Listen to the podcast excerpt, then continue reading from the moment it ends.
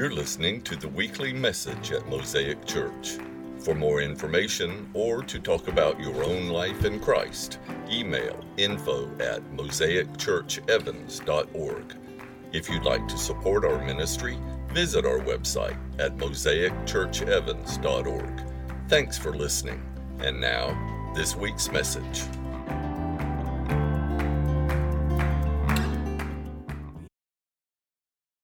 So the question, the question, you know, it's a great question actually. It's a great question for this morning as we, you know, we kind of wrap all this up and we've got more that we're going to pray over this morning. We're we're talking about worship that extends the heart of God. And the question is, what does God want from us? What does he want from us? What does he want? Right? Um, the first five verses of Isaiah 58 basically kind of start with that question in mind. And I want you to hear these first five verses, Isaiah 58. He says, Shout it aloud. Don't hold back. Raise your voice like a trumpet. Declare to my people, and he's talking actually to the prophet when he says, Shout it aloud. He's saying to the prophet, Don't hold back. Declare to my people their rebellion and to the descendants of Jacob their sins. For day after day they seek me out. They seem eager to know my ways, as if they were a nation that does what is right and has not forsaken the commands of its God. That is what you call some holy sarcasm right there. They ask me for just decisions, and they seem eager for God to come near them. In other words, impatient for God to come near. Do it the way I want you to do it, God. Why have we fasted, they say, and you haven't seen it? We've been fasting for five minutes. Come on, God. Why have we humbled ourselves and you haven't noticed? Yet on the day of your fasting, you do as you please and exploit all your workers. Your fasting ends in quarreling and strife and in striking each other with wicked fists. You can't fast as you do today and expect your voice to be heard on high. Is this the kind of fast I have chosen? Only a day for people to humble themselves? In other words, only a day to, to do the stuff, but not letting your heart get broken? Is it only for bowing one's head f- like a reed or for lying in sackcloth and ashes? Is that what you call a fast? And the, the message version says, Is this how you show off humility? Isn't that great? Is this what you call a fast, a day acceptable to the Lord? Yeah, that's, that's Isaiah just wham. He's not gonna, he's not pulling any punches right here. Speaking for God, he confronts the Israelites with this one hard fact. They are going through the motions to be religious, but they're completely missing what makes good religion. And there is such a thing as good religion, but they're missing it. It's almost like the prophet sets a scale in front of them. One, um, the, you know, the scales that have two sides to them, and, and, and one side, he sets uh, how they treat spiritual disciplines like fasting and prayer. And then the other side, he sets how they treat people and even how they treat God and the stuff they do for show. And, and, he, and when, he, when he weighs it all together, he, he realizes they're lacking, it doesn't balance who they say they are doesn't fit with how they spend their days or live their faith.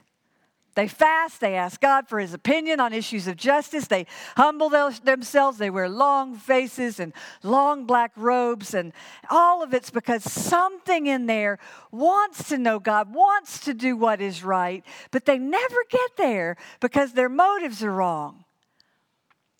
Isaiah sees what is in the balance and he weighs the evidence and he says, Is this what God wants? And then, he, and then God answers, verse 6 Is this not the kind of fasting I have chosen?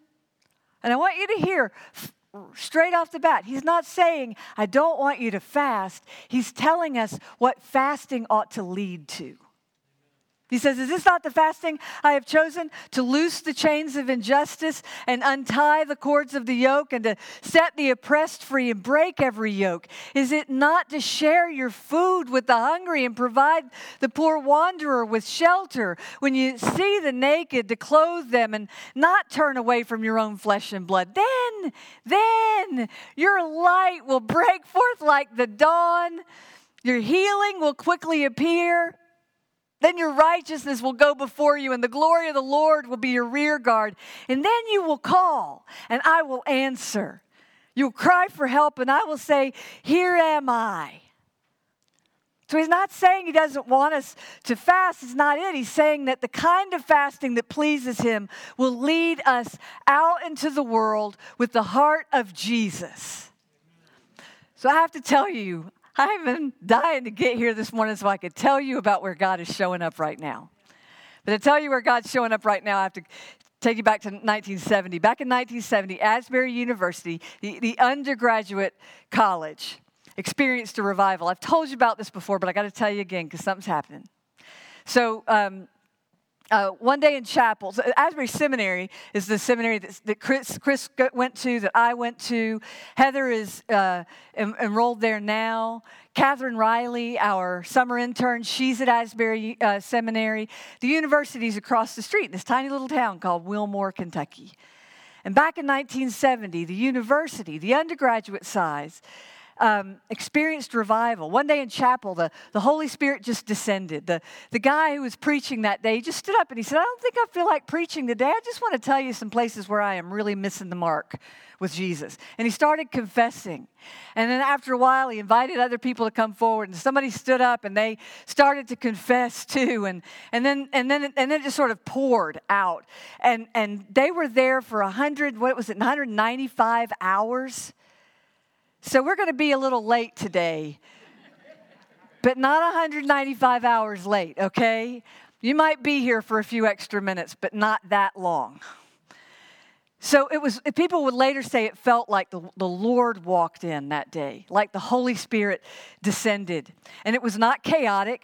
It, they said people didn't speak out of turn or yell, nobody was falling out. It was just this quiet, deep, almost overwhelming presence of God that humbled the people in the room. And his presence led first to repentance. I want you to remember that, that's important. And then to worship. And folks would later say it, that the power of God was so present, so real, that time time itself seemed to collapse. People would just stay there for hours and it would feel like just moments. And it, uh, it was 185 hours that it went on. And then, even after the initial outbreak ended, it, it, just kind of rippled out into the world. Churches all over the country were beginning to experience revival. And, and, and before it was over, something like 130 colleges or university campuses were, were having out the same kind of outbreak.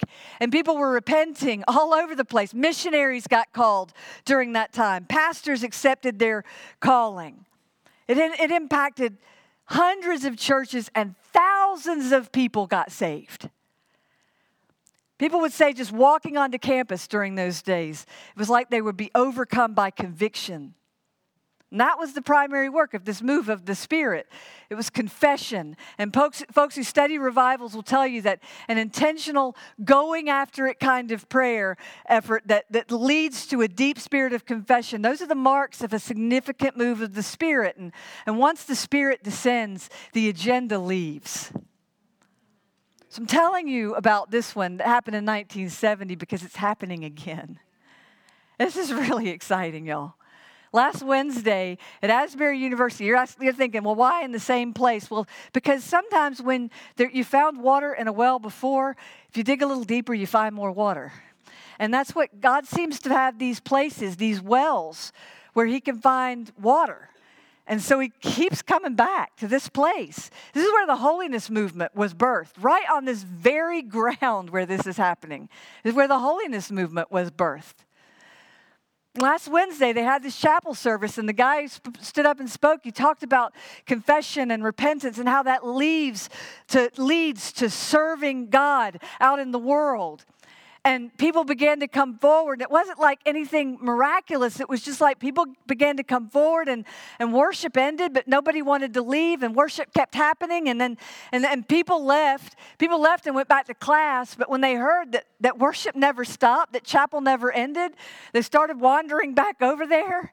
By the, end, uh, uh, by the middle of the day on Wednesday, they were canceling classes. Chapel never ended. Chapel's still going on this morning.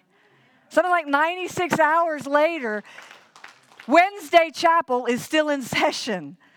And people have started to hear about it and they're they're getting in their vans and their cars and they're driving over there. It's, it's last night it was standing room only in this chapel that, that, that, that seats 1,500 people. And that doesn't count the, the choir loft, which is also packed. There's people standing room only. And there's confession and there's testimony. Show us the video. Can you see it? Or did we already see it? There it is. Yeah, this is this was like Friday afternoon. And people all over the, the, the chapel just holding on to each other, praying for each other all day, I mean, oh, not all day, but ever since this has started, Catherine Riley has been texting back and forth with me. And she said to me, she said, every time they call for prayer, I'm amazed by the response. You'd think we'd run out of willing respondents already. There's just a desperation matched with the care of a ton of people wanting to intercede for other people. And God is faithful for that. It just keeps coming. And everybody who has talked to me about this, and I've been texting all my friends and the chaplain uh, at the, at the, at the, um, the university and the chaplain at the seminary. I'm just trying to absorb it. And it's all I can think about for the last few days. And they keep saying his presence is so gentle, his presence is so kind. And his presence is palpable. I heard somebody say just either last night or this morning that they stepped into the place and it was like it was like walking on water in that room. I thought about how people could keep ending up at the altar but uh, after what was then more than 40 hours, eight hours of prayer, that was Friday. And I believe it's the nature of real repentance and the fruit of surrendered hearts. You know, you find out when you start to really take repentance seriously that it's not that that's that rabbit hole is not just some little dent in the ground. It's a hole and you, you drop into it and you find wounds and you find pain and you find stuff you've done that you've never acknowledged that you've done and you find tons of denial. You find hurt down in there. And it takes time to drag all that out and get it out of your soul so you can go and serve without dragging your baggage with you. My friend Matt Reynolds made some comments about this revival, he said it's a beautiful reminder that God can break in at any moment among ordinary people on an ordinary day if our hearts are repentant and hungry for his presence. And, and Matt also said correctly, I believe.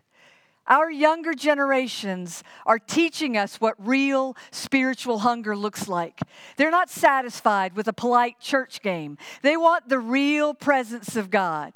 Sure, many have abandoned the faith altogether, but those young people that remain or who are just discovering Christ are more hungry than many of us have been in generations. And I need you to hear to know that this group over here, before worship ever happened today, they were standing right here praying over your worship experience. The students in the room will lead us to revival. I am confident of that, my friends. I am confident of that. And you know what God said about the people of Israel? I didn't pick you because you were huge. In fact, you were the smallest tribe of all the tribes. But you're the ones I chose. So, parents, don't stop them. Don't stop them. The preamble to the kind of justice that ushers in the Spirit of God is repentance. It's repentance. So, what does this have to do with missions and extending God's heart? I'm going to tell you that when we begin to pray missionally, assuming that we are praying for the ones who break the heart of God, we're praying for, we, uh, here's the question Are you praying for them to change? For the circumstances to get better for them? Or are you praying that you will change so that you understand where the, where the, the neediness of every single one of us? Repentance keeps us from entering into mission with a perverted sense of our own superiority. It keeps us from an us them attitude or from the delusion that somehow we can fix anybody else. Because here it is newsflash you cannot fix anybody else. You'd probably need to say that to somebody right now. You cannot fix anybody else.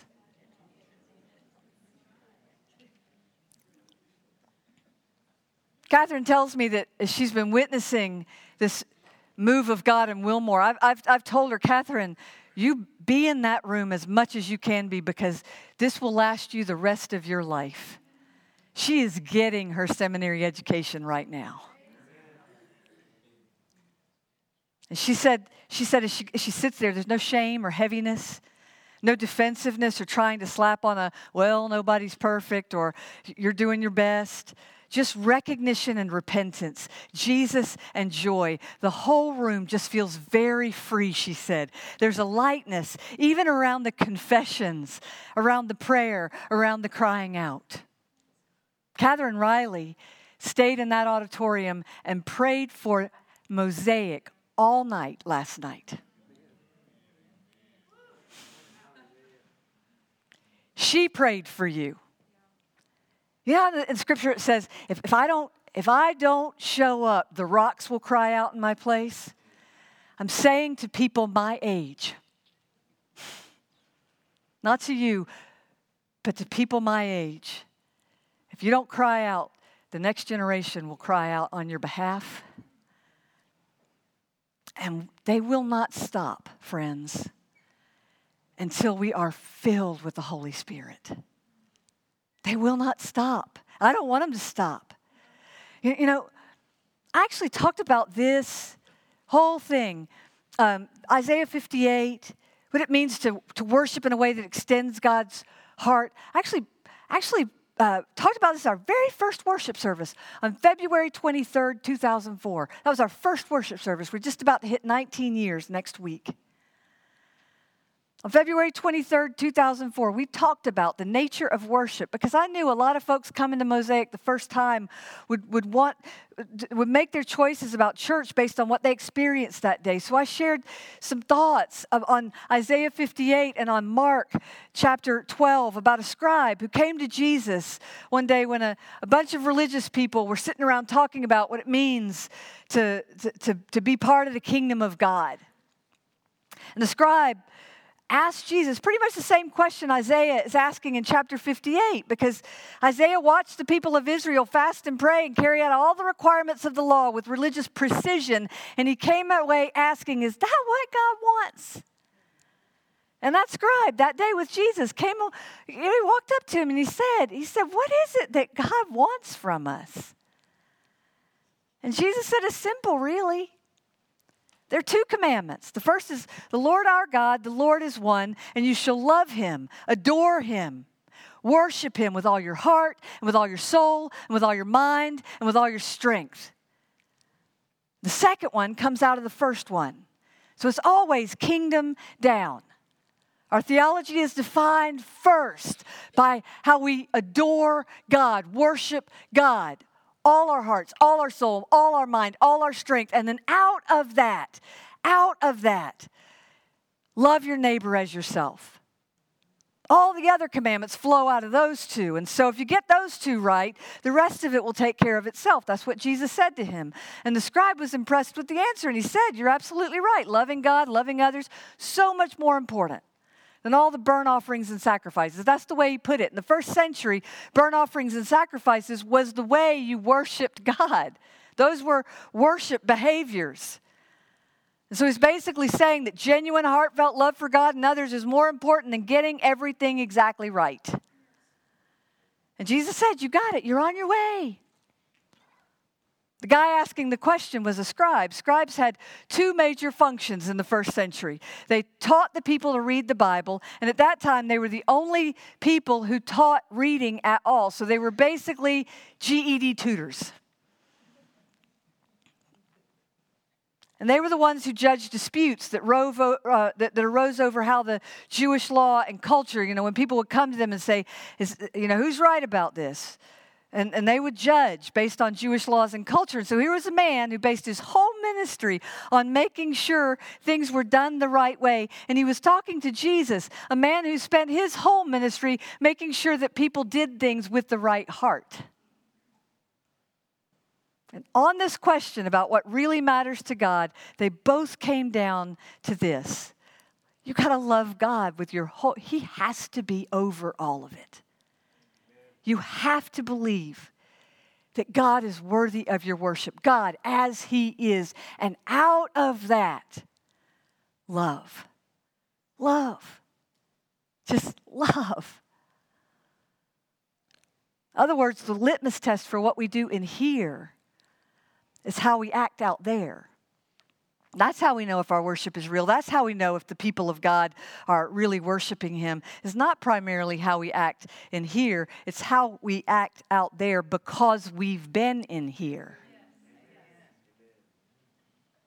And that will be the litmus test of this current season of fasting and prayer at Mosaic which is spreading across North Georgia. I've never had, I have never had a fasting and prayer project spread like this one. Friends, I'm telling you, God is on the move. He's on the move. I could feel it before I went to Cuba. Like there was an acceleration happening. And I find it just ironic that at a time when we in North Georgia have been told to put things on pause, God has chosen to accelerate. Coincidence? I think not. So come on, Lord. Come on, Lord. Come on, Lord.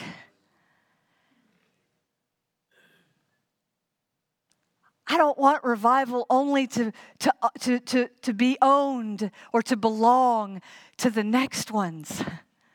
I heard I, a dear friend, elder in the church, 70 some odd years old, he said, This is not my revival. It belongs to that generation. And in some ways, I get it. I don't want to mess up what's happening in that, in that uh, chapel. But, friends, as far as I can tell, I'm going to live forever. So if that's the case, I'm still a young whippersnapper. And I want to be in it. Do you want to be in it? Do you want to be in it? Or do you just want to come to church? Lord, Lord, is there not a blessing for us too? Is there more for us too? Jesus.